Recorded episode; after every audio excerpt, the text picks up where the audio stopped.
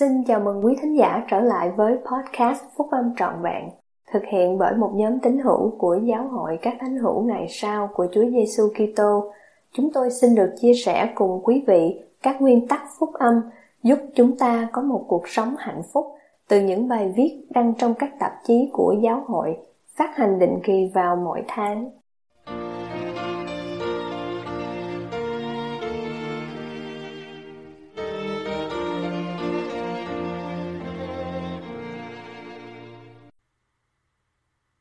Các giao ước Bài nói chuyện của anh cả Russell M. Nelson thuộc nhóm túc số 12 vị sứ đồ trong Đại hội Trung ương tháng 10 năm 2011 của Giáo hội các thánh hữu ngày sau của Chúa Giêsu Kitô.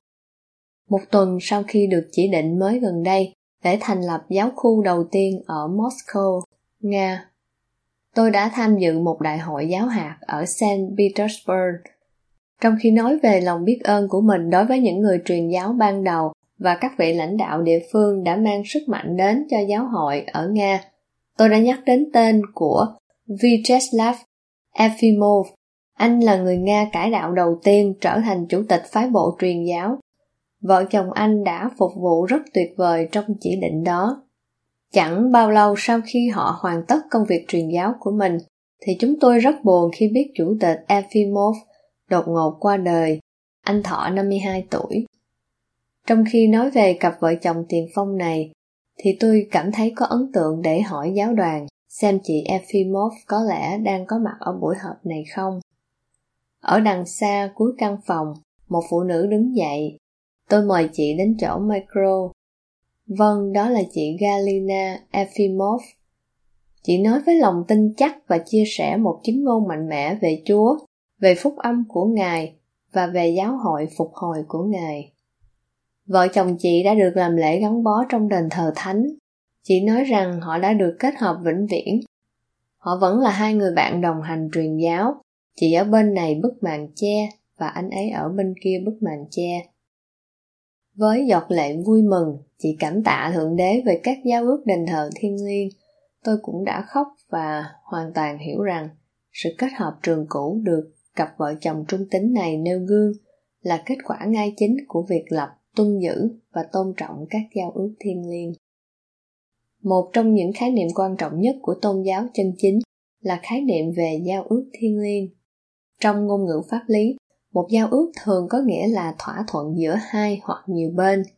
Nhưng trong bối cảnh tôn giáo, một giao ước có nhiều ý nghĩa hơn. Đó là một lời hứa thiên liêng với thượng đế. Ngài ấn định các điều kiện mỗi người có thể chọn để chấp nhận các điều kiện đó. Nếu một người chấp nhận các điều kiện của giao ước và tuân theo luật pháp của thượng đế, thì người ấy nhận được các phước lành liên quan đến giao ước đó. Chúng ta biết rằng khi chúng ta nhận được bất cứ một phước lành nào từ thượng đế, thì đó là vì chúng ta tuân theo luật pháp mà phước lành này được căn cứ vào đó. Qua các thời đại, thượng đế đã lập giao ước với con cái của ngài các giao ước của Ngài được thấy trong suốt kế hoạch cứu rỗi và do đó là một phần của phúc âm trọn vẹn của Ngài. Ví dụ, Thượng Đế đã hứa gửi một đấng cứu rỗi cho con cái của Ngài và đối lại yêu cầu họ tuân theo luật pháp của Ngài. Trong Kinh Thánh chúng ta đọc về những người nam và nữ trong cụ thế giới đã được nhận ra là con cái của giao ước. Đó là giao ước gì? Giao ước Đức Chúa Trời đã lập với tổ phụ của họ khi Ngài phán cùng Abraham rằng các dân thiên hạ sẽ nhờ dòng dõi ngươi mà được phước. Trong sách mật môn chúng ta đọc về những người trong tân thế giới cũng được nhận ra là con cái của giao ước. Chúa phục sinh cho họ biết, và này, các ngươi là con cháu của các tiên tri, và các ngươi thuộc gia tộc Israel, và các ngươi thuộc giao ước mà Đức Chúa Cha đã lập với tổ phụ các ngươi, khi Ngài phán cùng Abraham rằng, nhờ dòng dõi của ngươi mà tất cả các dân trên thế gian này đều sẽ được phước. Đấng cứu rỗi giải thích về tầm quan trọng, về nguồn gốc của họ với tư cách là con cái của giao ước. Ngài phán, Đức Chúa Cha đã giấy ta lên cho các ngươi trước nhất, rồi sai ta xuống ban phước cho các ngươi để dẫn dắt mỗi người trong các ngươi ra khỏi điều bất chính của mình và sở dĩ phải làm vậy là vì các ngươi là con cái của giao ước giao ước mà Thượng Đế lập với Abraham và về sau tái xác nhận với Isaac và Gia Cớp có một tầm quan trọng tột bực. Giao ước này gồm có nhiều lời hứa, kể cả Chúa Giêsu Kitô sẽ sinh ra trong dòng dõi của Abraham. Abraham sẽ có rất đông con cháu, họ được quyền tăng trưởng và tiến triển vĩnh cửu và cũng được quyền mang thiết tư tế. Abraham sẽ trở thành tổ phụ của nhiều dân tộc. Một số đất đai sẽ được con cháu ông thừa hưởng. Tất cả các dân tộc trên thế gian sẽ được ban phước qua con cháu của ông và giao ước đó sẽ được trường cửu, còn cả đến ngàn đời. Một số lời hứa này đã được làm tròn, những lời hứa khác vẫn còn đang chờ được ứng nghiệm. Tôi xin trích dẫn từ lời tiên tri ban đầu trong sách Mặt Môn. Cha chúng ta, Lê Hy, không những chỉ nói riêng về dòng dõi của chúng ta, mà còn nói đến tất cả gia tộc Israel khi ông đề cập đến giao ước mà sẽ được thực hiện vào những ngày sau, là giao ước mà Chúa đã lập với tổ phụ Abraham của chúng ta. Thật là kỳ diệu phải không? Khoảng 600 năm trước khi Chúa Giêsu giáng sinh ở Bethlehem, các vị tiên tri biết rằng chỉ trong những ngày sau, giao ước của Abraham cuối cùng mới được làm tròn. Để giúp làm tròn lời hứa đó, Chúa đã hiện đến trong những ngày sau này để tái lập giao ước của Abraham. Đức Thầy đã phán cùng tiên tri Joseph Smith. Abraham đã nhận được những lời hứa về dòng dõi của ông và về hậu tự của ông. Ngươi là hậu tự của ông, tôi tớ Joseph của ta. Lời hứa này cùng áp dụng cho ngươi vì ngươi xuất phát từ Abraham.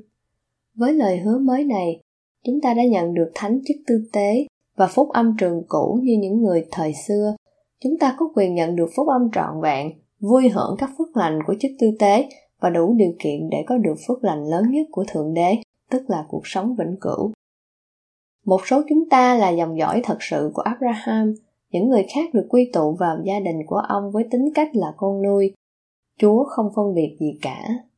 Chúng ta cùng nhau nhận được các phước lành đã được hứa này nếu chúng ta tìm kiếm Chúa và tuân theo các lệnh truyền của Ngài. Nhưng nếu không thì chúng ta mất hết các phước lành của giao ước. Để phụ giúp chúng ta, giáo hội của Ngài cung ứng các phước lành tập trưởng để cho mỗi người nhận được phước lành này. Một viễn ảnh về tương lai của mình, cũng như một sự liên kết với quá khứ, chính là lời tuyên bố về dòng dõi trở ngược lại tới Abraham, Isaac và Jacob. Những người anh em của giao ước có quyền để hội đủ điều kiện với lời thề và giao ước thuộc về chức tư tế. Nếu các anh em trung thành để nhận được hai chức tư tế và làm vinh hiển chức vụ kêu gọi của mình, thì các anh em được thánh hóa bởi thánh linh để thể xác của các anh em được đổi mới. Đó cũng chưa phải là hết. Những người đàn ông xứng đáng nhận được chức tư tế đều nhận được Chúa Giêsu Kitô và những người nhận được Chúa thì nhận được Thượng Đế Đức Chúa Cha và những người nhận được Đức Chúa Cha thì nhận được tất cả những gì Ngài có. Các phước lành kỳ diệu từ lời thề và giao ước này sẽ đến với những người đàn ông, phụ nữ và trẻ em trên khắp thế giới. Trách nhiệm của chúng ta là giúp làm tròn giao ước của Abraham. Con cháu của chúng ta là dòng dõi được tiền sắc phong và chuẩn bị để được ban phước cho tất cả mọi người trên thế gian. Đó là lý do tại sao bổn phận chức tư tế gồm có công việc truyền giáo, sau khoảng 4.000 năm mong đợi và chuẩn bị, thì đây là ngày đã được định khi phúc âm phải được mang đến cho các sắc tộc trên thế gian. Đây là thời gian quy tụ đã được hứa cho dân Israel và chúng ta được tham gia. Thật là phấn khởi phải không? Chúa đang trông cậy vào chúng ta và các con trai của chúng ta và Ngài vô cùng biết ơn các con gái của chúng ta. Chúng xứng đáng phục vụ với tư cách là những người truyền giáo trong thời kỳ trọng đại này của sự quy tụ của Israel. Sách mật môn là bằng chứng hiển nhiên rằng Chúa đã bắt đầu quy tụ con cái của giao ước Israel của Ngài. Sách này được viết cho thời kỳ chúng ta. Sách có ghi rằng, một trong các mục đích của sách là các người có thể biết rằng giao ước mà Đức Chúa Cha đã lập với con cái của Israel đã bắt đầu được thực hiện. Vì này, Chúa sẽ nhớ đến những giao ước Ngài đã lập với dân Ngài trong gia tộc Israel. Thật vậy, Chúa đã không quên, Ngài đã ban phước cho chúng ta và những người khác ở khắp nơi trên thế gian với sách mặt môn. Một trong các mục đích của sách này là để thuyết phục cho người Do Thái và người dân ngoại tin rằng Chúa Giêsu là đấng Kitô. Sách này giúp chúng ta lập giao ước với Thượng Đế.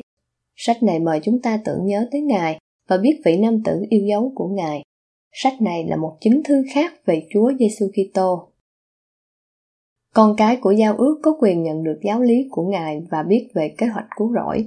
Họ thỉnh cầu điều này bằng cách lập các giao ước đầy ý nghĩa thiêng liêng.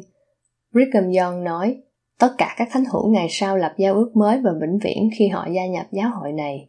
Họ lập giao ước mới và vĩnh viễn để hỗ trợ vương quốc của Thượng Đế. Họ tuân giữ giao ước bằng cách tuân theo các lệnh truyền của Ngài.